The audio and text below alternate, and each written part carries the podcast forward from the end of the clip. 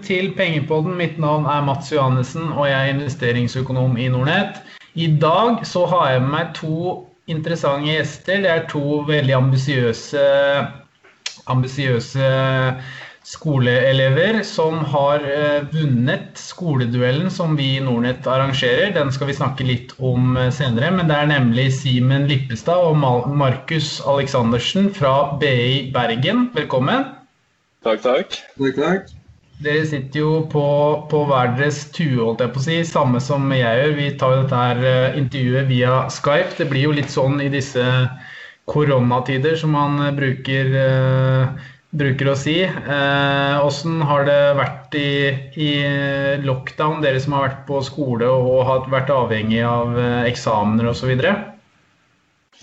Nei, det har jo vært et uh, ganske annerledes uh, semester enn hva det vanligvis er. Alt har jo bare blitt kjørt over nett nå, og uh, har jo hatt nye typer eksamensformer i så å si alle fag, nesten. Så ja, det har absolutt vært, vært nytt. Ja, det ble nødvendig å rigge opp et eget lite hjemmekontor, kan du si. Så det Få noen ekstra skjermer og sånt.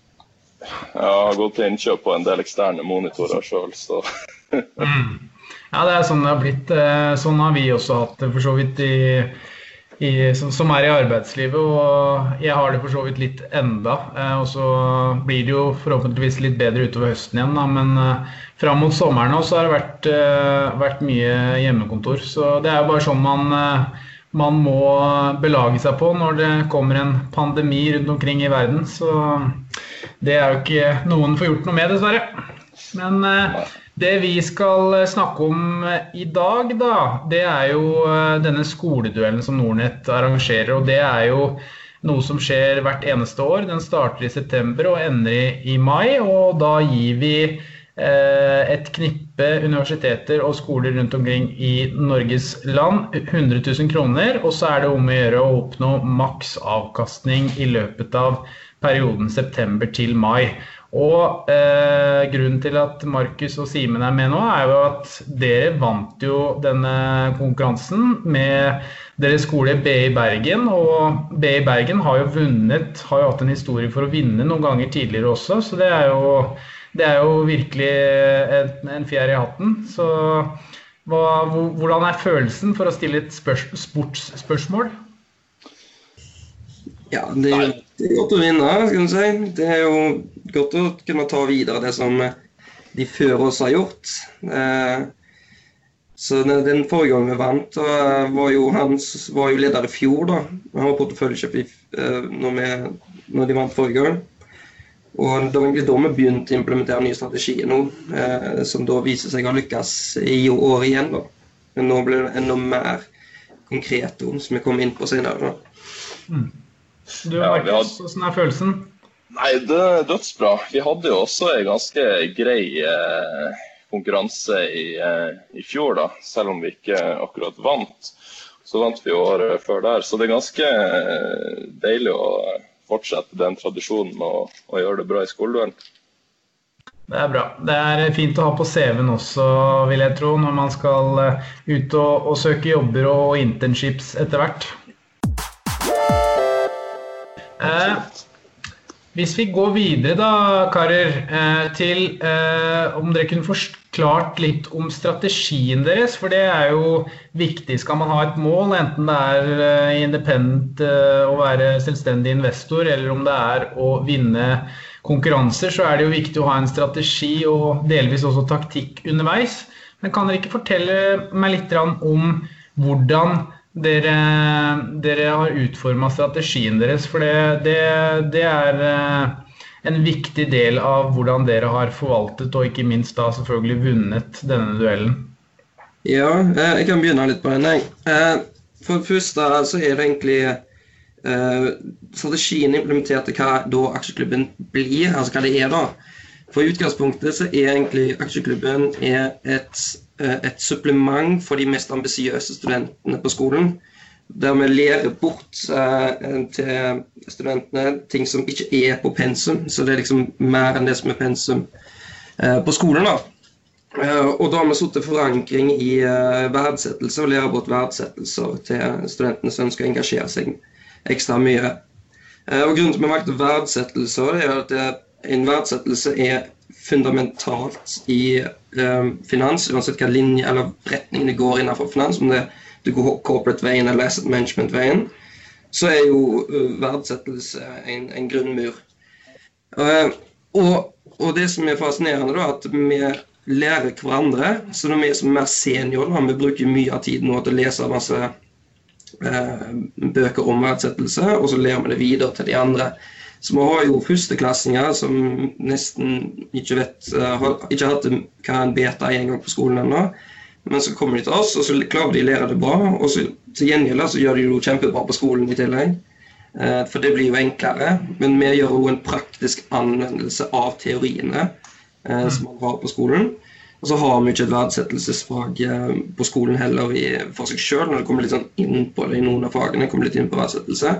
Men vi mente det var såpass viktig punkt at vi ønsker å legge mer, lære stuntene mer om det. da. Eh, men vi lærer jo om andre ting òg, sånn, lærer hverandre andre ting, som statistisk og arbitrage og eh, merger uh, arbitrage og litt sånne ting. Men grunnmuren ligger i verdsettelse, og derfor satte vi òg verdsettelse som grunnmur i strategien vår.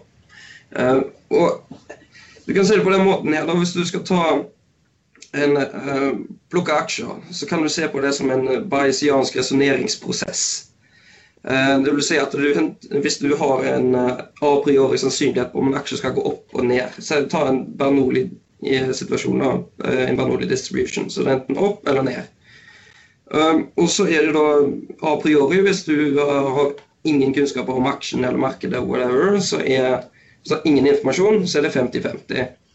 Men så samler du mer inn, inn, mer informasjon, og da oppdaterer du den sannsynligheten. Enten så stiger den opp til 60% sannsynlighet for at den går stiger, og 40 sannsynlighet eller 40% sannsynlighet for at den stiger, så motsatt vei. Og Da handler det om å hente inn informasjon. og Det kan være hva som helst. Det kan være eh, renteøkninger, det kan eh, være oljepriser osv. Eh, men verdsettelse da er da det vi eh, bruker som eh, sannsynlighetsoppdatering. Da. Um, altså, du, kan, du, kombinerer jo alle disse i resonneringsprosessen, så du lager på en måte et bayesiansk nettverk. Da, så det heter i, men Det går an å kvantifisere det men vi gjør det bare som en tankeprosess. Og så Verdsettelsene da, viser da utgangspunktet om, um, om en, det, er, det er mulighet, om den er undervurdert eller eller om man er underprisa eller overprisa. Uh, og, men vi er jo ikke naive og tror at verdsettelsen vår er 100 riktige. Og, eh, og at vi har en verdsettelse på 210 kroner på Telenor, så er han på 150. Så er ikke vi naive og sier at han skal 100, 210 er 100% riktig. Det er jo ingen som klarer å verdsette et selskap 100 uh, eh, Men som den kjente matematikeren George E.P. Box en gang sa All models are wrong, but some are useful. Uh, og Det som er poenget her, da, er at uh, modellene våre, verdsettelsesmodellene våre de er jo ikke riktige, men de gir oss en indikasjon på gitt at enkle scenarioer med konstant vekst eller eh, små vekstsituasjoner eller noe sånt, så kan den være Vil den nå vært mer? Og gitt at det da f.eks. en 30% oppside på verdsettelsesmodellen vår på det som blir base case, og så forskjellige scenarioer som kan oppstå, så er det sånn ok, Hvis det er en god oppside, så viser det en indikasjon på hvilken retning han kommer til å gå.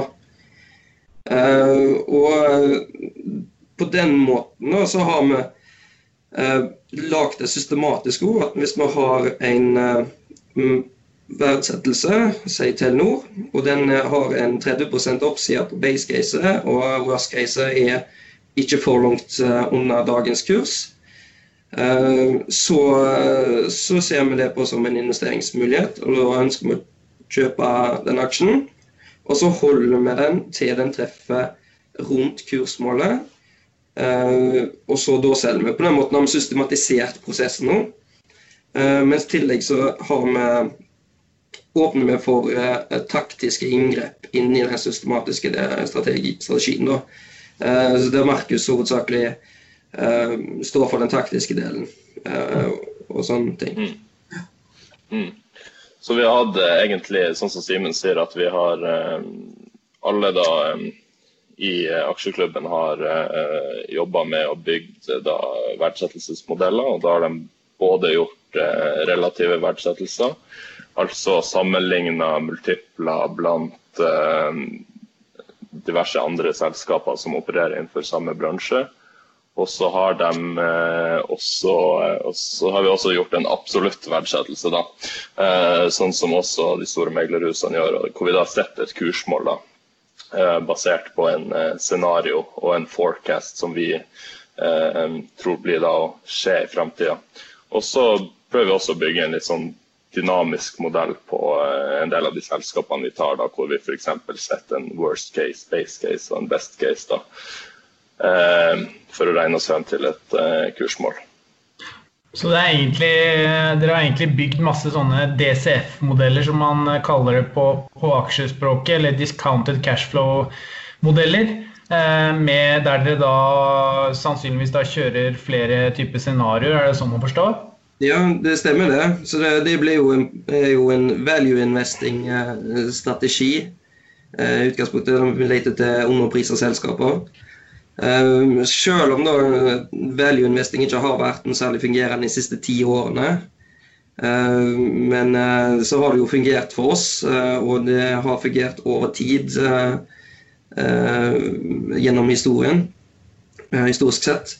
Og Cliff Asnes f.eks. hadde nylig et, en fin artikkel ute på AQR sin, sin sider Eh, der han skrev eh, at eh, selv om value har ikke fungert i de siste ti årene, også, men så sa han at akkurat nå så er value, value billigst noensinne, til og med gjeldende eh, dotcom-bobla.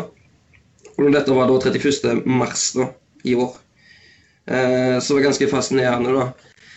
Så, men ren value, da Vi har jo har, har jo ikke hatt eh, mulighet til å ha porteføljen der vi ble generalisert direkte på value basert på industri og eh, sektorer, og de går long short, som de gjør i EQR og sånne ting. da.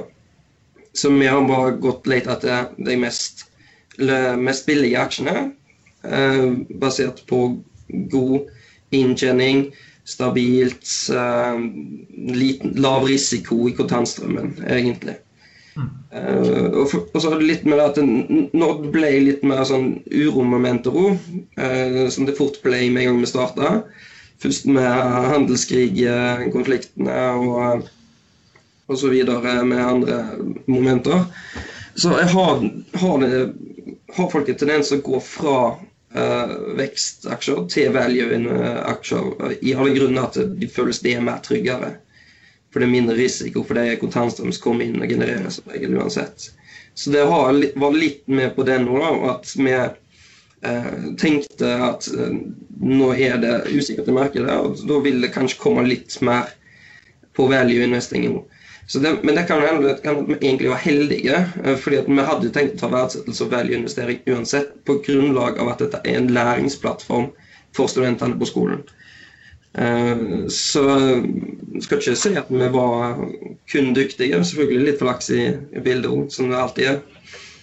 Ja, men flinke folk har, har litt flaks, så det, det, må man bare ta med seg. Men jeg, men jeg lurte på en ting også, for dere, dere har jo da styrt etter, etter, modeller og bygd disse selv, som da i, i, seg selv er en kjempelæring, både faglig, men også selvfølgelig praksis, for å se hvordan dette fungerer. Men når man da har vært inne i en av de raskeste eh, bear marketene, eller eh, kall det resesjonstilstandene i markedet på ja, 100 år kanskje, hvordan fungerte da disse modellene? Altså når dere så bunnen i, i slutten av mars der, var det sånn at modellene deres viste viste for å si det på den måten, riktig? Eller, eh, eller, eh, var det litt vanskelig å bruke modeller under såpass utfordrende markedsforhold som vi hadde i, i løpet av februar-mars? Ja, da var det ekstremt eh, egentlig vanskelig å basere seg ene og alene på value investing. da. Og så så vi ikke så mye, for når vi kom ut i april og mars, så nærma vi oss også slutten på skoledøren. Så vi var jo egentlig ganske usikre på når vi ble å se bunnen av, eh, av eh, denne koronakrisen. da. Uh, og vi vet jo for så vidt fortsatt ikke om vi faktisk har uh, truffet en bunn, eller om det her er en dobbelt uh, V-recovery. Mm. men ja, vi satt egentlig med de fleste posisjonene våre gjennom hele krisen og, og holdt på dem. Og de henta seg fort opp igjen når vi kom ut i april-mai. da. Men, men så har du også sånn f.eks. hvis du har Orkla, da, som er et veldig sånn value-verdiselskap. da, Solid balanse og inntjening og modent selskap. og De var jo en av de selskapene på Oslo Børs som håndterte koronakrisen kanskje best. Eh, de falt på langt nær ikke så mye som eh, de andre selskapene vi så på. Mm. Nei, for det, det, er jo det som er interessant med Det er jo, det er jo aldri, eller det er alltid 'this time is different', og, men det var det jo vitterlig nå. da, Vi har jo ikke hatt en sånn type pandemi siden, uh, siden spanskesyken på, på 1920-tallet, så det er jo, begynner å nærme seg 100 år siden. Eh, for det, det, er jo det som har vært interessant med denne krisen, og jeg vil anta også for dere som verdiinvestorer, så er det Én ting er jo at det er safe selskaper som har en stabil inntjening, men det er klart hvis hele verden går i lockdown, som vi hadde, så, så blir man jo litt usikker selv på de mest solide selskapene. Så gjorde dere noe spesielt da? Så dere f.eks. denne trenden med f.eks. hjemmekontor? Dere snakket om Telenor bl.a., som åpenbart profitterer på det. Markus var inne på, på Orkla. Mat og toalettpapir og, og annen hygieneprodukter. Det ble jo hordet. Jeg husker jo det jeg, eh, jeg, var på kontoret den torsdagen eh, Norge stengte ned. Og når jeg da kom opp uh, i nærheten av leiligheten min her, så skulle jeg jo på butikken selv. da, Og det gikk jo personer i veien og bar toalettpapir og hygieneartikler. Det var jo helt Det var jo som å være i en, en film, nær sagt. Men, men, valgte dere, dere da type selskaper som dere visste eh, uansett hva hadde en ganske solid inntjening, da, altså type Telenor, Orkla eh, osv., eller? Vi holdt bl.a. Fjordkraft, eh, da, som er jo eh, Altså, Folk trenger jo strøm uansett om de er i lockdown eller ikke, kan du si. Så, og det handler akkurat i, i den bransjen de er, da, som er jo egentlig bare en, en eh, strømretailer, Altså de, bare, de, bare, selger strømmen. Eh, de verken produserer eller noe annet. Så, så, er det jo egentlig bare handler om markedsføring. Men der er jo Fjordkraft sterke uansett. Og kundefallet er konstant fortsatt høyt, men så lenge de genererer mer uansett bare flere enn de mister, så tjener de penger. Og det har de gjort over tid, og det vil ikke bli noe særlig stor annerledes på, på, på, koronatiden heller. Men uansett, når det fallet skjedde, så vil alt falle uansett. For i sånne kriser så er det alltid høy korrelasjon mellom alle assets. Uh, og, hvis du ser på uh, grafen egentlig når fallet kommer og når, når duppen kommer opp igjen, så ser du at det er en veldig klart syn, veldig klar likviditetsspiral som har skjedd. Eh, det som Lasse Heier Pedersen forklarte i sin bok 'Efficiently Inefficient' om likviditetsspiralen, er at eh, når det kommer brå fall, så eh, vil folk treffe margin calls, folk må selge posisjoner for å, å dekke marginer osv. Så, videre, så vil presse ned prisen mye. Og så vil eh, meglerne kreve høyere marginkrav eh, og være strengere på belåning og sånne ting. Og da vil markedet kan sprette litt opp igjen. Det er ca. halvparten opp eh, av det som det fallet var. For da tilsvarer markedet et, eh, en, en, likviditet med mindre belåning. Sånn, så jo, Hvis markedet var seg 100% belånt på sånn en hypotetisk tall, med de nye marginene, da, sånn, så er det kanskje den eh, kom tilbake til okay, kun 50% belånt, fordi at de kanskje tar, mer, tar høyere belåning.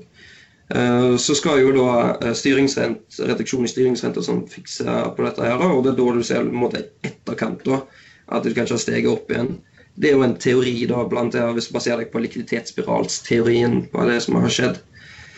Men uh, av de solide selskapene så var Fjordkraft en av de bedre som, uh, som, kjent, som har kjent mest på henne. der var jo det, den analysen var Joakim Rutli, er analytikeren vår. Så han har truffet på alle de vi har truffet best på. Det er han som har analysert, faktisk. Så det, han har, må ha god asset der, da.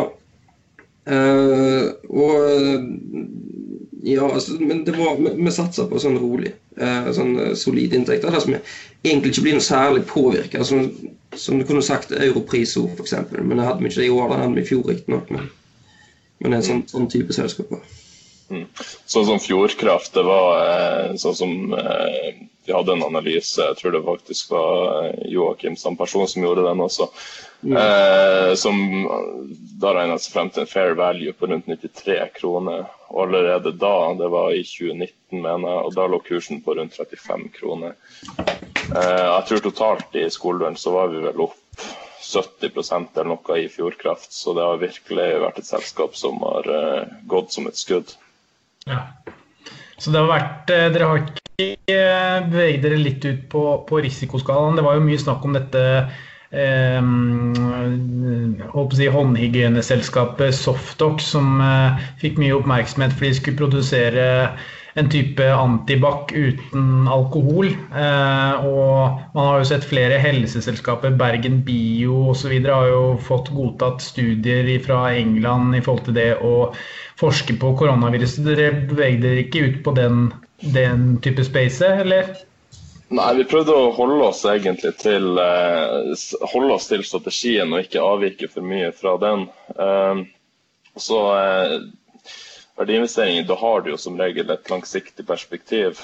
Um, og sånn som Softox, altså hvor lenge vil man tro at korona blir å fortsette? Det er også et spørsmål. Uh, mange tror at vi vil bli å se en vaksine i starten av 2021, eller hvis vi er heldige i slutten av 2020. I, slutten av 2020.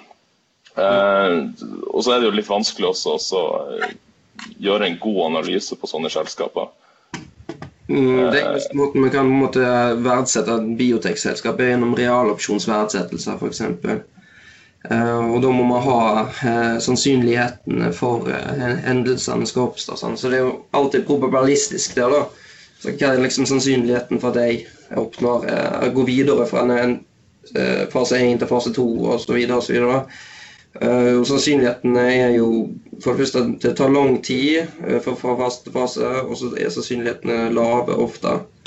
Uh, så den forventa verdien vil egentlig utgangspunktet bli lavere. Så egentlig, der er det bare sånn Verdien er, er representert i den forventa verdien av, av sannsynlighetene, gitt at det oppstår altså, ja, sannsynligheten ganger, ganger den potensielle inntekten de får. da. Og det ble for vanskelig og kan si volatilt og van, øh, vanskelig å verdsette og, og, for høy risiko på det. da, For at mm. skal være en del av vår eh, investeringsstrategi. For, selv om, for det, det, viktige for oss var jo at vi skulle lære oss øh, kan du si, erkjennelse av risiko. Vi skal jo ha risikojustert avkastning. Det er det som er målet. Uh, og selv om det ikke er Eh, våre egne penger. Vi får 109 000 igjen neste år, så skal vi ikke ta unødvendig, unødvendig risiko. Man skal ha og kjenne og føle på risiko og vite hva det faktisk er for noe. Så, det, så da har vi alltid uh, gått for litt mer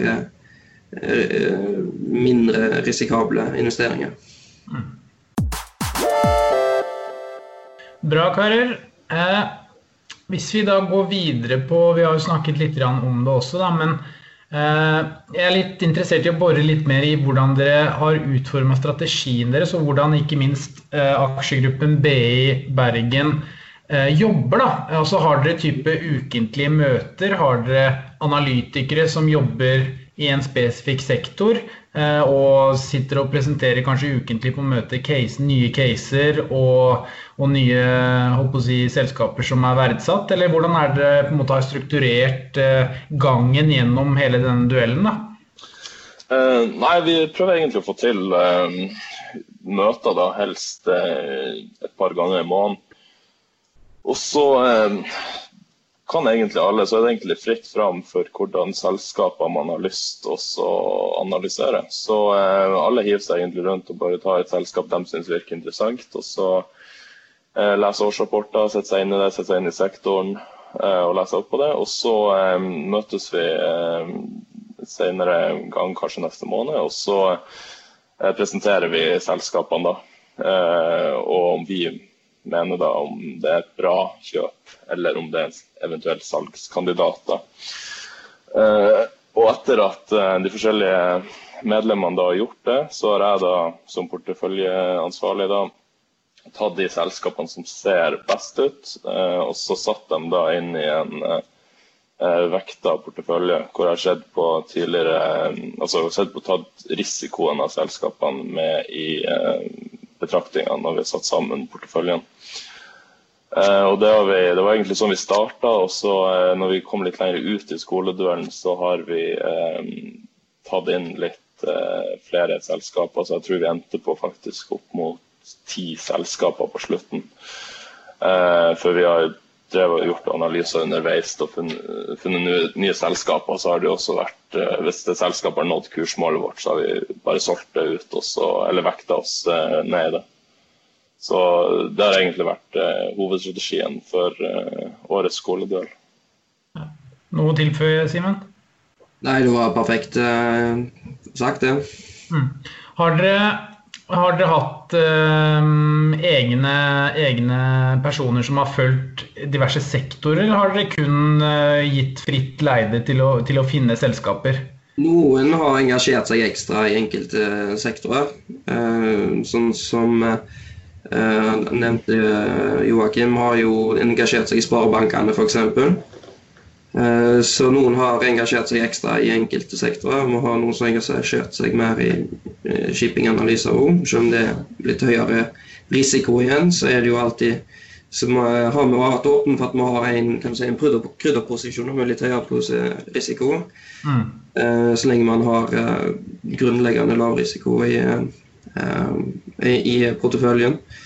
Så, men uh, utgangspunktet så har det bare vært uh, velg det selskapet du syns er interessant. For det skal jo være gøy å gjøre dette òg.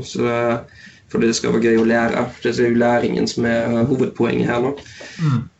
så ja, de, de analytikere som fant det selskapet interessant, analyserte som regel det. Ja, vi har liksom ikke lyst til å sette noen i en eller annen bås og be dem gjøre det her og der. Mm. Folk skal liksom kunne ha friheten til å gjøre det de syns eh, er gøy. Mm. Også, men har det da vært viktig for dere i analyseprosessen at selskapene har hatt en historie? altså type, Veldig mange verdiinvestorer skal jo gjerne ha ti år tilbake i tid minimum med, med regnskapsdetaljer og således eh, positive resultater. Har dere hatt noen sånne parametere som, eller kall det en sjekkliste da, for uh, for deres analytikere på de, hvilke selskaper de bør kanskje eh, se litt nærmere på, enn f.eks. et ganske nytt selskap på børs som ikke har eh, den voldsomme historien. da. De skal i hvert fall ha hatt positiv kontantstrøm eh, de siste fem årene i utgangspunktet. Mm. Så om de hadde ett negativ kontantstrømsår kan jo være en ekstraordinær situasjon, f.eks. en eller annen stor investering eller noe. Så, men uh, i utgangspunktet skal de ha en gjennomsnittlig positiv kontantstrøm over tid. Uh, fordi nummer én er vanskelig å verdsette vekstselskaper uh, for studenter som gjerne går første og andre år og ikke har hatt om verdsettelse engang. Og, så, og at det er, er ja, mer, en, mer, fundamentalt i, i value når man har en mer stabil inntjening over tid. Så det er egentlig det eneste parameterutgangspunktet eh, som jeg kom på. Eller har du noe annet å tilføre, Markus? Um, nei, altså vi har egentlig ikke sånn som du sa med at uh, selskapene skal ha hatt uh, noe lang historie på børs. Sånn som Et godt eksempel på det er jo sånn som vi snakka om i sted, altså Fjordkraft. De ble vel børsnotert i starten av 2018, hvis jeg ikke husker feil. Uh, så de har jo ikke akkurat vært på børs så lenge. Eh, men vi har for det om eh, altså klart å analysere det. og eh, Da måtte, må man jo kanskje i større grad se på de gamle regnskapstallene da, fra før de var børsnotert. Men det, du sitter jo på begrensa informasjon, så det gjør det jo mye vanskeligere enn om selskapet er, faktisk har vært børsnotert over en lengre periode. Ja, så har mye ha tips på at det, er litt enklere å ta selskap som har visse metrics. da. Uh, F.eks. si noe som produserer noe.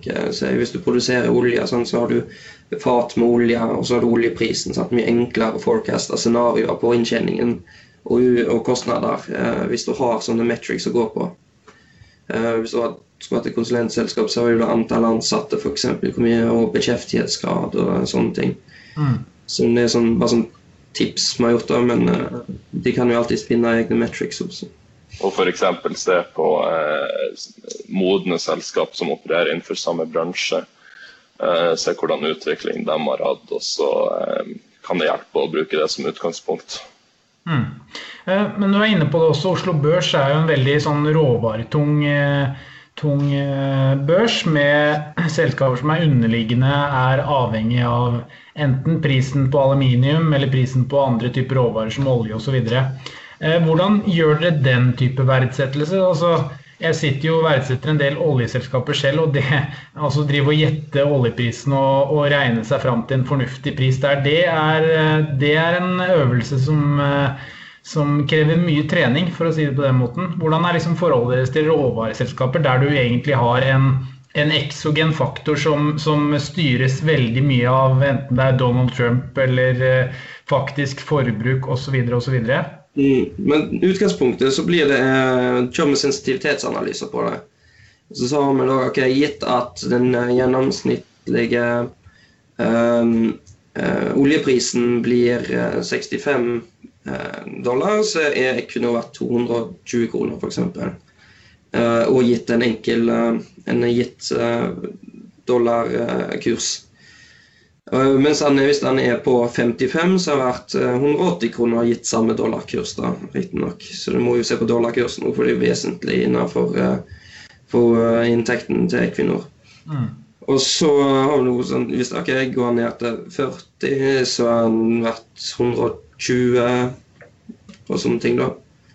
Så det er Vi har en sånn sensitivitetsanalyse som vi utfører i Excel, og så da ser vi verdien gitt at den fremtidige gjennomsnittlige kursen, eh, oljeprisen, blir det. Og så Gitt at oljeprisen stiger ned i markedet nå, og dette ned til, 40, eh, 20 nå, da, f.eks., så, eh, så vil jo det bare Hvis prisen i markedet reflekterer at det skal bli 20 eh, resten av tida, så har vi jo med en pris på hva den vil være da. Men hvis prisen på Equinor er høyere enn det, da, så vil jo den uh, markedet reflektere at egentlig her skal det tror vi at oljeprisen skal litt opp igjen. Som utgangspunktet. Men som sagt så er vi jo ikke naive og tror at uh, det er nøyaktige modeller vi har, men at vi har en sånn viss retning. Det gir oss en viss retning på det. da. Mm. Uh, så ja. Hovedsakelig er det sånn sensitivitetsanalyse man gjør da, på oljeprisen. Men men har òg to, to sider av sensitiviteter. Altså gitt oljeprisen og um, produksjonsvekst, f.eks. Mm. Uh, og eller oljeprisen og naturgassprisen, f.eks. Ja. Har du noe å tilføre, Markus? Uh, nei, jeg tror uh, Simen sa egentlig mest der om uh, råvarer og hvordan det påvirker selskapsprisene. Ja. Da skal vi over til kanskje det, det gøyeste, da, vi som er aksjeinteressert. Det er at vi skal snakke litt om enkeltaksjer og hvilke selskaper dere har uh, nytt godt av å eie, og kanskje også komme inn på de som dere tok feil på. Uh, dere gjorde jo åpenbart mest rett i og med at dere vant. Men hvis vi begynner med det beste først, da, hvilke selskaper er det dere har uh, oppnådd mest suksess med gjennom, gjennom skoleduellen, og eventuelt hvor lenge har dere holdt dem? Nei, det var Først og fremst så er jo Selvåg uh, boligselskapet kanskje en av de vi har fått mest av, da. I form av direkteavkastning, da. For vi starta jo konkurransen med å kjøpe oss av en posisjon i Selvåg. og det er et stabilt selskap som har hatt fin inntekt over de siste årene. Og, og så har de hatt veldig bra utbyttepolicy. da. Og så regner vi oss frem til at det var fairly underpris. underprisa. Eh, også i eh, slutten av 2019 så kom jo nyheten om at eh, de slapp eh, det her eh, megautbyttet, hvis man kan kalle det. Mm. Eh, så eh, da fikk vi jo eh, hva tror jeg det var, 3000-4000 i direkteavkastning i form av utbytte da, eh, fra selskapet. Eh, I tillegg til det så ga det også en veldig eh, bra eksponering mot boligmarkedet. Eh, som var et godt tilskudd til eh, porteføljen eh, som helhet. Eh, et annet selskap som vi, eh, vi har snakka om, Fjordkraft selvfølgelig. Eh, det er jo eh, det selskapet jeg personlig egentlig ikke skjønner mer på i det siste. fordi at det har, eh, det har gått ganske langt over kursmålet vårt. Så vi solgte oss litt, eller vekta oss litt ned i det gjennom eh, skoledøren. Men vi eh, satt fortsatt med en eh, relativt god posisjon i det etter vi hadde eh, solgt andeler. Eh, og eh, det har egentlig bare fortsatt å gå hele veien. Og hva grunnen til det er, det egentlig litt vanskelig å si. Men vi har en teori om at det kan være fordi at de frem, altså, ja, hva man kan si, reklamere seg selv som et ESG-selskap. da. Eh, og at det gjennom det kan ha blitt tatt inn i en del store ESG-fond. Mm. Eh, og så har vi også Kid, som vi kjøpte nå i februar, hvis jeg ikke husker feil. Eh, det var et selskap vi begynte å se på, eller en av de som er analytikere hos oss, eh, begynte å se på eh, i starten av januar. Eh, og det har overall hatt veldig gode marginer de siste årene. Jeg tror det var 60% eller noe sånt der i bruttomarginer nå. Så har de hatt bra ut, utbytte, og så gjorde de et oppkjøp av en svensk interiørkjede i 2019 som var et Hemtex, som også hadde veldig gode marginer. Eh, og eh, vi mente da at markedet ikke hadde prisa det her helt riktig inn. Eh, det viste seg da å være en egentlig ganske god kjøpskandidat. Og vi så en ganske stor oppside i det. Så der endte vi også opp med å få en ganske fin avkastning. Men vi valgte å selge oss ut nå i mai, rett før slutten av skoledøren. Fordi selskapet, eller Kid, nådde kursmålet vårt. Det viste seg at det var et ganske bra valg, egentlig. Fordi at det kom, jeg tror det var to-tre dager etter vi hadde solgt oss ut, så kom nyheten om at den største eieren i Kid Bjørn Ja, stemmer. Stemmer, ja. At han solgte seg ut. Så han satt vel på eh, om lag 12% av selskapet, så da gikk det jo litt ned eh, etter det, rett før skoledøgnet var over. Mm. Men så har vi også hatt selskaper som ikke har gjort det eh, så bra, da. Eh, det var Austevoll. Eh, F.eks. det har jo egentlig under hele skoledøgnet eh, gått flatt. Og det Originalt så tok vi egentlig inn Lærøy i starten av skoledøren, men vi valgte å uh, bytte det ut med Austevoll, ettersom at Austevoll uh, sitter med en ganske stor eierandel i, i Lærøy. og det vil gi oss en ganske fin eksponering for begge selskaper, og en større eksponering for sjømatsektoren som helhet. Men det er en av de selskapene som ikke har gått veien, da. Lerøy eller Austevoll og eierandelen i Lerøy i Austevoll hadde jo en um, Eller det var sånn at uh, hvis du hadde solgt, Aust, uh, solgt alle andelene i uh, Lerøy som Austevoll eide, så hadde du tjent penger. Det vil si at markedsverdien til andelen de eide i Lerøy, var høyere verdt enn hele Austevoll i seg sjøl. Mm. Sånn, så da var det jo Du fikk jo Eh, Lerøy på billig pris, egentlig. Men du er fortsatt avhengig av utviklingen i Lerøy. Så det var egentlig basert på det på en uh, sum of the parts-analyse som ble gjort av, av lederen i fjor, lederen vår i fjor, Rikard Apelseth, som, som jeg fulgte videre på. Eh, så eh, for at vi så at her var det stor misprising mellom den der eh, andelen og Austevoll sjøl, Så mm. egentlig så er det en uh, statistical arbitrage trade, men vi kan jo ikke gå short Lerøy samtidig som vi går lang Austevoll, så derfor ble vi bare lang Austevoll. Og teste det, da. Men jo fortsatt avhengig av bevegelsene i Lerøy. Så. Mm.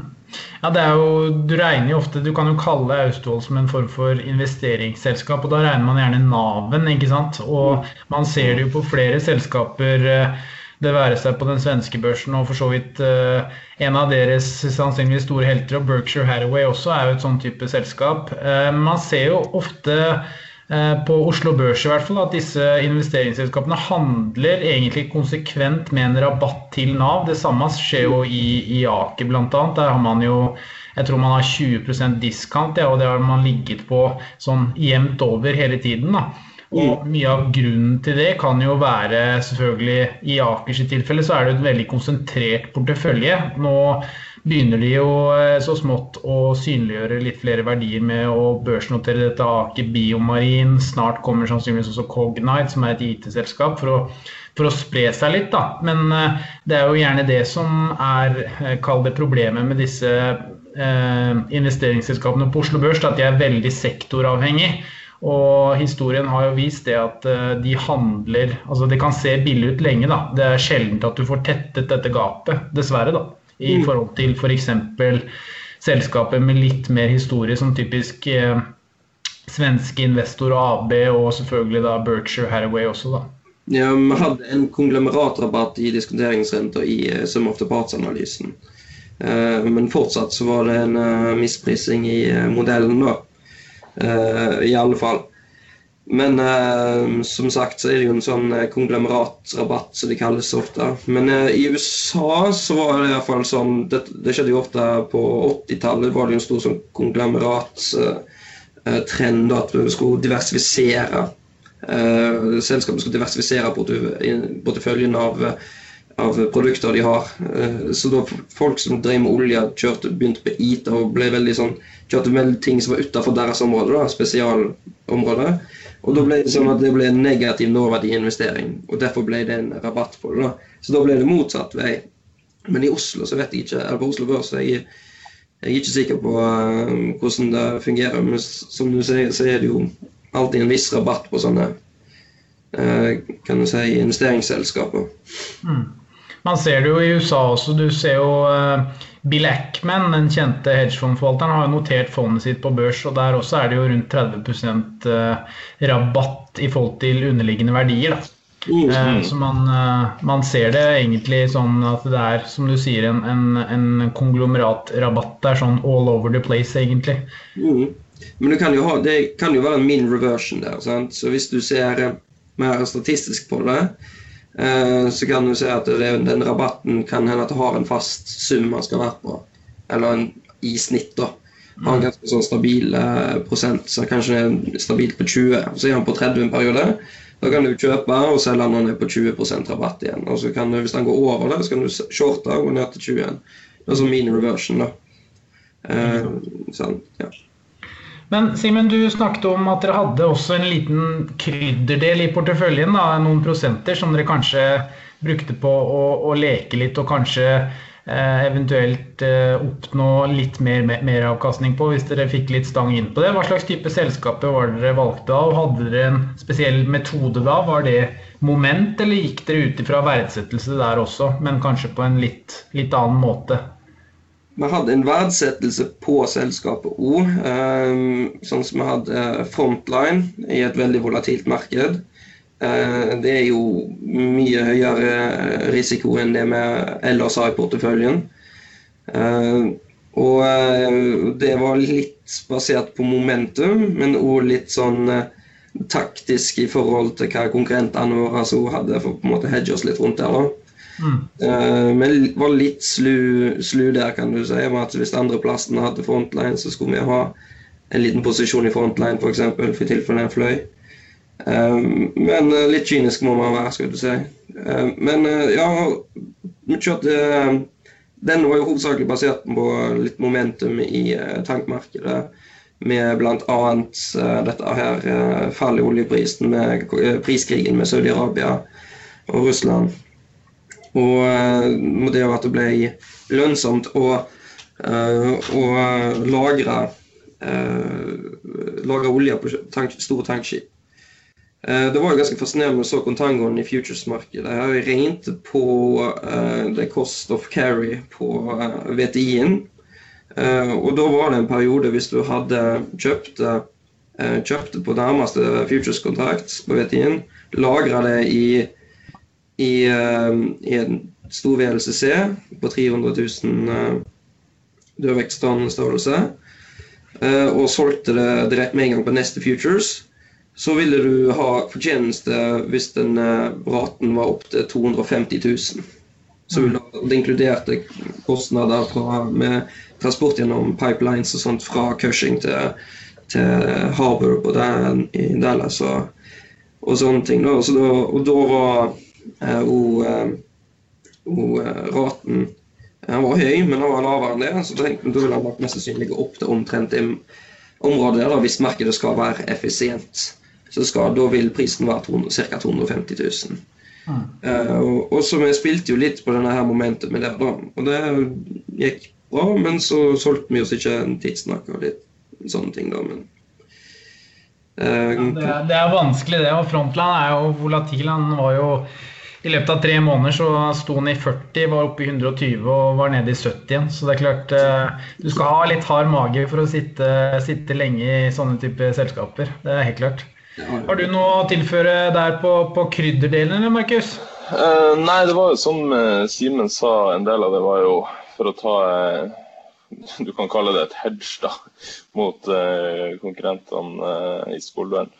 Og så var det jo også når vi så uh, f.eks. DNB, når vi så at selskaper som vi visste var begynte å bli ganske så eh, underprisa, sånn som DNB eh, for under 100 kroner per aksje.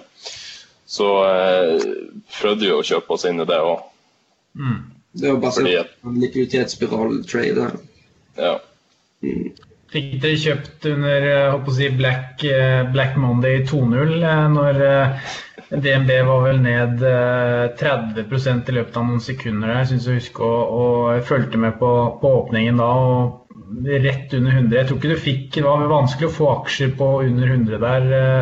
For da skulle du være rask, men du fikk det fort på 100, 103-105 kanskje. Nei, vi prøvde oss, men jeg satt på fly mellom Bergen og Tromsø da, så midt under når det her skjedde. Så ja. Så fikk masse meldinger fra meg, kan du si, må du følge? Ja. Landa på Flesland med haug med meldinger. Og ja. Ja, det, det, skjer fort, så det er, ikke, det er, ikke, lett under de tidene. Jeg også kjøpte en del aksjer akkurat på den dagen der, da, for da satt jeg veldig parat. For det, det, man visste at det kom til å bli ganske dramatisk. Eh, og det, det ble det jo også, spesielt i, i, Oslo. Vi var vel ned en 7-8 tror jeg, den dagen, syns jeg å huske. Så vi var vel ned uh, nesten 10, tror jeg, i løpet av de første par, uh, par timenes handel. Så det var, det var, en interessant dag å følge. Det var ikke tvil om det. Så da hadde man vært og agert ordentlig der, så kunne man gjort mye gode kjøp, ser man selvfølgelig i ettertid, da. Men det er jo alltid, alltid håpløst å tenke sånn. Men uh, det er interessant i hvert fall. Men da tror jeg vi går, bare går videre, karer. Og da spør jeg dere om et litt vanskelig spørsmål, men også et litt morsomt spørsmål. Så da kan dere velge hvem som vil starte, og hva, hva man uh, tenker om det. Og det er uh, det klassiske spørsmålet. Da. Hva tror man om markedet framover? Nå har vi jo vært gjennom en uh, ganske så turbulent tid. Eh, og her i Norge i hvert fall så har jo mediene stoppet å fokusere voldsomt på dette koronaviruset. Nå er det vel mer avstandsfokusering med tanke på at folk har flydd rundt på strender og, og hoia og skreket eh, nattestid eh, med uteservering osv. Men man ser jo at Eh, hvis man ser globalt, så har jo ikke koronaviruset toppa ut enda, da, og Mange snakker om en bølge to, men vi er jo egentlig ikke ferdig med med bølge 1 enda da. Eh, så jeg vet ikke hva dere tenker om, om markedet framover i lys av korona og stimulanser osv. osv. Ja, eh, det er jo litt interessant å begynne å se på de makrotallene nå. For du ser jo at eh, USA er jo den eneste av landene, industrilandene i verden da, som har en økning i antall nye smittede. Uh, mens du ser at de andre landene begynner å få det egentlig ganske under kontroll nå. Uh, så det, det, det blir interessant å følge med på fremover, er jo hvordan det blir å utvikle seg i, i USA. Uh, og, og, om det blir å oppstå en ny bølge der. For nå har jo folk har jo snakka om en reshaped recovery en god stund nå. Så spørsmålet blir jo da om man blir å se en, en W istedenfor en V. Ehm, men ehm, en, en, annen ting som er interessant å følge med på der, er jo selvfølgelig presidentvalget til, eh, til eh, høsten nå. Med tanke på at eh, Trump ga jo et ganske stort skattelette til amerikanske bedrifter når han ble innvalgt i 2016. av det. Og det ga jo egentlig en ganske Det ga jo en boost til hele det amerikanske markedet. 10%, 10 eh, på bunnlinja, faktisk, eh, fikk jeg regne meg fram til. Cirka. At Epson da økte med 10% som, eh, som konsekvens av den skatte, skatteletten. Ja, ikke sant. Eh, nei, så det blir, det blir veldig interessant egentlig å følge med på det til høsten. Og det blir også bare preg på neste skoledøll. Mm. Eh, men nå er det jo egentlig bare smittetallene man må se. Eh, må se på. Og så er jo spørsmålet også om eh, hvordan land som har eh, hatt best strategi. da.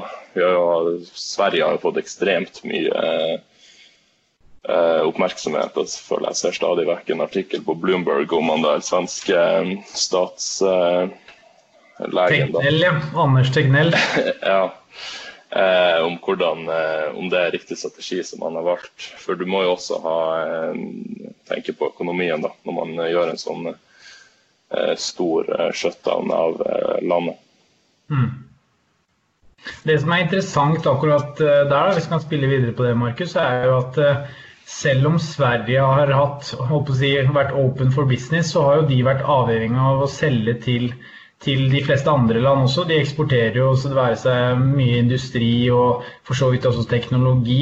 Eh, men det er klart at det er jo håpløst hvis ett land holder åpent og alle andre er stengt. Da, det jo, da skjer det jo egentlig ingenting. Og det er jo forklaringen til at, eh, at eh, selv om Sverige har holdt mest mulig åpent kontra alle andre land, så vil jo de også merke de globale økonomiske svingningene. Så ja, Det er vanskelig å si hvem som si, står igjen som den med den beste strategien. Akkurat nå så ser det jo ikke sånn superlyst ut, dessverre, da, for Sverige. Der har det jo eh, det er vel passert rundt 5000 døde der nå, dessverre. Da. Så det, men det er i hvert fall, om man kan kalle det en modig, eh, modig, et modig tiltak fra han Tegnell. Da. Eh, og så gjenstår det selvfølgelig å se om det på Langen er det riktige, eller om det har vært helt katastrofalt? Ja, Absolutt. Og så har du jo også eh, økonomien. hva det var, Jeg aner ikke hva eh, antall arbeidsledige er i USA nå, men det var jo oppe i 40 millioner for en siden. Det er vel fortsatt ganske høyt.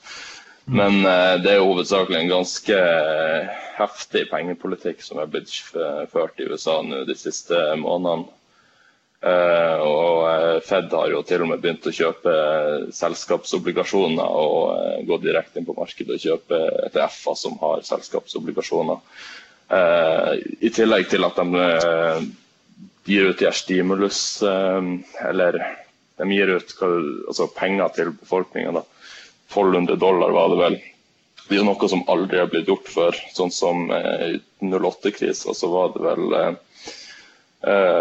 så gikk jo pengene egentlig direkte til bankene for å styrke egenkapitalen der, da. Eh, så det som blir interessant å se fremover, er om eh, det blir å se en stor økning i inflasjon, ettersom at forbrukerne nå har fått en ganske fin altså har fått en del ekstra cash da, å rutte med. Mm. Jeg hørte det var en Wharton-professor, Jeremy Seagull, tror jeg, som snakka om det her. Eh, at vi eh, sannsynligvis blir å eh, få se en økning i, i inflasjon da, i, i tida fremover. Mm. Du Simen, har du noen, noen, tanker? Ja, altså du ser jo Hvis du ser på forventa inntjening til tross for disse her disse her stimuluspakkene, så er jo den fortsatt vesentlig mye lavere i forhold til prisen enn noen gang uh, før, på mange, mange år iallfall. Inkluderer .com. Og, så, så det har blitt en mye større avstand, et mye større avvik mellom økonomien og prisingen i markedet. Men igjen så kan du kanskje rasjonalisere det med at hvis det uh, forskjellen mellom en eh, styringsrente på 2% og en på 0% vil jo ha vesentlig stor forskjell i diskonteringen av den fremtidige kontantstrømmen. Dermed ha høyere, høyere verdi. Men du ser òg likviditetstilførselen i markedet, som har pusha opp uh, kan se det har pusha opp prisene ganske vesentlig. Du ser jo spesielt i obligasjonsmarkedet så er jo yielden blitt vesentlig, vesentlig lav. Eh, uh, i uh, high yield-markedet uh, reflekterer ikke risikoen for default på nær måte som det vanligvis skal gjøre. det var en eller annen hedgefondforvalter, jeg husker ikke hvem det var, men han sa at nå er money in high yield-markedet. Så Vanligvis så pleier det å være smart money. Altså folk de smarte pleier å være i obligasjonsmarkedet. Men nå, men nå, når Fed handler som de gjør, som Markus nevnte, så, så, presser jo prisene uh, på, på, obligasjonene, og yielden synker. Og Lav yield vil jo gi igjen mindre insentiv til å være i det markedet, og da vil kapital flytte seg over til, til aksjemarkedet. For hvis du, har, eh, hvis du ikke får tilsvarende nok avkastning på gilden for eh, den eh, risikoen du tar Risikoen er fortsatt vesentlig stor for, det, for default, for det går faktisk det går dårlig med selskapene. Generelt sett tjener mindre, mange av de er i stor fare. Men risikoen prises ikke inn i, i, i, i default-spreaden. Og da, man, da ser man at risikoen er for høy med for lite avkastning. Da flytter man penger over. Flytter man over til aksjemarkedet, og da vil det være stor likviditetstilførsel oppover der. Og da vil det presse opp prisene på aksjene der oppe. Um, og Samme gjelder når de kjøper statsobligasjoner og, og, sånne ting med kvantitativ visning, som har skjedd over lang tid nå. Så var garantert, jeg tipper i at det var, var en stor del av den bullmarkedet vi har hatt. Uh, er med at det er Aksjer ble nesten Du kan si det ble Tina, da. Altså, there is no alternative sånn, til, til, til, aksjer. Og det er med å presse prisen opp. Så det jeg, har, jeg personlig er nå short uh, gjennom en long, uh, long put bear spread uh, på SBY. Men så er det som Dalio sa i et intervju med med Jack D. Swager at uh, han, noe han har lært uh, av tid, er at han never fight the Fed. Og uh, nå er jo Fed står jo bak dette her, kan du si, bobler, da, hvis det skal være det. For, så, for det sjelden har vært en sånn misprising mellom inntjeningen og, og prisene i aksjemarkedet men, som det er nå. Og da kan du si at da er det en form for boble. Eh, og Blodget sa at eh, det som eh, fører en boble, er at alle har en insentiv til å fortsette og la få det fortsette. Og Det har jo alle her nå. Så det er mye som indikerer på at det er en form for boble. Men det har aldri vært eh, backa av sentralbanker og, og, finanspolitikere før. Så da mm, det er, det er en endring i dynamikken, eh, sånn at dette er den nye normalen. Eh, det kan fort være. Ingen trodde før at vi skulle ha negative renter og nullrenter før òg. Men Styringssenteret Norge har jo helt siden 1986 gått én vei, og det er ned. Eh, og jeg tror egentlig det blir en mer den nye normalen. Eh, så derfor har jo short-posisjonen min f.eks. er jo gjennom opsjoner fordi av den enkle grunn av at det er Jeg trenger mindre risiko, da, så jeg har jo en begrensa risiko når du gjør gjennom opsjoner på den måten der. Mm. Uh, så, men én ting jeg tror jeg er ganske sikker på, at det kommer til å bli mye høyere volatilitet framover enn uh, enn uh, vi var, har vært vant med før denne koronakrisen. det kommer til å svinge ganske mye opp og ned. Det, men det skaper jo igjen masse, masse muligheter. Eh, blant annet så kan du jo kjøre eh, situasjoner der du der egentlig distribusjonen er bimodal. Sant? Altså enten så skjer Det vil bevege seg enten mye på den ene sida eller den andre sida. Så kjører vi opsjoner der, f.eks., så kan det hende at den er priset med en normalfordeling, uh, som obviously feil, uh, feil, feil uh, prising på opsjonen. da. Og det, det, er jo sånn som bl.a. Cornwall Capital gjorde før. Uh, og gjør sikkert det nå. Uh, I hvert fall var det de forklarte i, uh, i intervjuet med Jack D. Strager. Og, ja, og, og så det er masse muligheter å utnytte den volatiliteten. men må identifisere disse mulighetene. Da. Vi kan kjøre gjennom f.eks. opsjonsstrategier som straddle, strangle eller mm. andre, andre, metoder. Men det går an å gjøre det gjennom split trades. Mm. Eh, hvis vi går inn på, vi går inn på landing her, da, karer. Da eh, avslutter vi. Og jeg er litt interessert i hva, hva, planene deres er videre. Nå står vi jo for sommer, og det er kanskje et par av dere som har sommerjobber, eller så sitter man og leser. og eh, hva, er, hva, er liksom, hva, er, målet deres? Dere tar jo nå en bachelorgrad og skal sannsynligvis videre på master etter hvert. Hva, hva er drømmen? Nei, nå sitter jeg og jobber eh, sommerjobber borte hos Finansavisen. Så jeg skriver artiklene i sommer. Og så mm. begynner jeg på siste år her nå på, på, bachelor på BI. Så planen etter det blir å ta en master innenfor finans, enten her i Norge eller så eh, blir det utlandet. Så det blir jo liksom Det blir jo en jobb innenfor finans eh, jeg tror jeg blir å lande på. Eh, det har liksom vært en interesse siden jeg var 16-17 år gammel. Eh, så eh, det, det, er den veien det blir å gå, altså. Mm. Og du, Simen? Jeg er jo nå ferdig med bacheloren min. Jeg skal begynne på master i finans på NHH nå neste semester. Hvor jeg skal gå i en mer eh, asset management-retning ved kvantitativ men kan si fordypning for, for kvantitativ finans. Um, og skal mest sannsynlig ta en research distinction-løp uh, i, i, tillegg. Uh, men uh, det er, Og det jeg gjør nå Jeg sitter um, foreløpig hjemme og leser. Ser litt på kvantitative strategier. Nå, det jeg driver med akkurat nå, er å ta en Se på forskjellige mini-version-strategier. der jeg først uh, bruke forskjellige clustermetodikker til å finne forskjellige um, par, uh, eller flere, flere, sammenhenger som kan ha mini reversion situasjon. Så kjører jeg Kalmer-filter som finner hedge ratios, og så implementerer forskjellige implementerer uh, Kelly-kriterier som risk management-styring. Og så tenker jeg skal prøve å sette inn en, en hidden marker model for å se om det er et regimeskifte i, i både gjerne i, i, i, i, i PR i seg sjøl.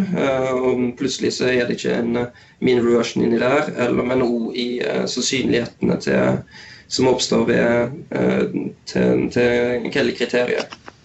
Eh, så jeg leser for det meste nå. Har lest godt. Eh, leser mye scientific papers. Lest boka 'Algorithmic Trading' av Johnny Chan og litt sånne ting. Så, Forbereder deg til videre studier, rett og slett? Forbereder meg til videre studier. Så det jeg bruker sommeren min på eh, nå. Mm. Og planen er, etter at du er ferdig med masteren, er det jobb i finans? Er det det som er drømmen, eller? Det blir det, forhåpentligvis innen uh, asset management-linja. Altså, uh, som sikkert er en staten som regel som en analytiker eller noe. Uh, mulighet, hvis jeg tar research distinction, så er jo muligheten for en doktorgrad der òg. Uh, men foreløpig så har jeg lyst til å jobbe før jeg eventuelt går på noen doktorgrad. Mm. Så men ja, så det er greit å ha muligheten nå. Men ja, det er asset management-området jeg ønsker å gå inn i. Da. Kult. Nei, men eh, karer, da er det egentlig bare på sin plass å ønske dere gratulerer som vinnere av skoledelen eh, 20, eller 2019-2020. Det har vært en eh, fryd å følge dere. Det er jo spennende. og Vi, vi sparker jo denne her i gang igjen nå eh, rett etter eh, ferien, egentlig. Så da, da blir i hvert fall Markus med. Jeg vet ikke om du skal være med i den gruppa på, på NHH, men det blir kanskje bitre konkurrenter nå, da. Nei, jeg tror jeg skal holde meg uh, utenfor. Jeg kan ikke ødelegge for uh, en, god, en, god, kompis her, vet du. Ja, ja. Gir deg på topp? Gir meg på topp. Ja. Og du er med, Markus? Jeg er med, ja. Så ja. Uh, forhåpentligvis kanskje du ser meg igjen til, til neste vår òg. Ja, får, får satse på det. Det, må, det jo når du har fått smaken på å vinne, så må man jo prøve å gjenta suksessen. Det er jo klart, det. Selvfølgelig. Mm. Nei, men uh, kjempegreier, uh, Markus og, og Simen. Det har vært uh, spennende å høre på hva dere har drevet med i skoleduellen nå i løpet av dette knappe halvåret. Da. Eh, og det har vært et eh, voldsomt eh, år holdt jeg på å si, å, bedrive forvaltning i. Enten du har sittet som privatperson eller og forvaltet Nordnett sine penger gjennom skoleduellen. Så det må dere bare ta med dere at det er en solid erfaring å ha i beltet til, til framtidige jobber og ikke minst egen portefølje. da. Så med det så må jeg bare si til dere lyttere takk for at dere hørte på. Så ønsker vi dere en riktig god sommer. Ha det bra. Penger, penger, penger. Penger, penger, penger. Penger, penger, penger, penger.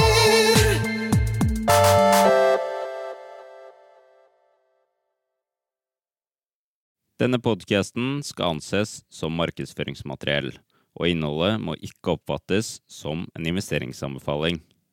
Podkasten er kun ment til inspirasjon og informasjonsformål. Nordnett tar ikke ansvar for eventuelle tap som måtte oppstå ved bruk av informasjonen i denne podkasten. Les mer på disclaimer på nordnett.no.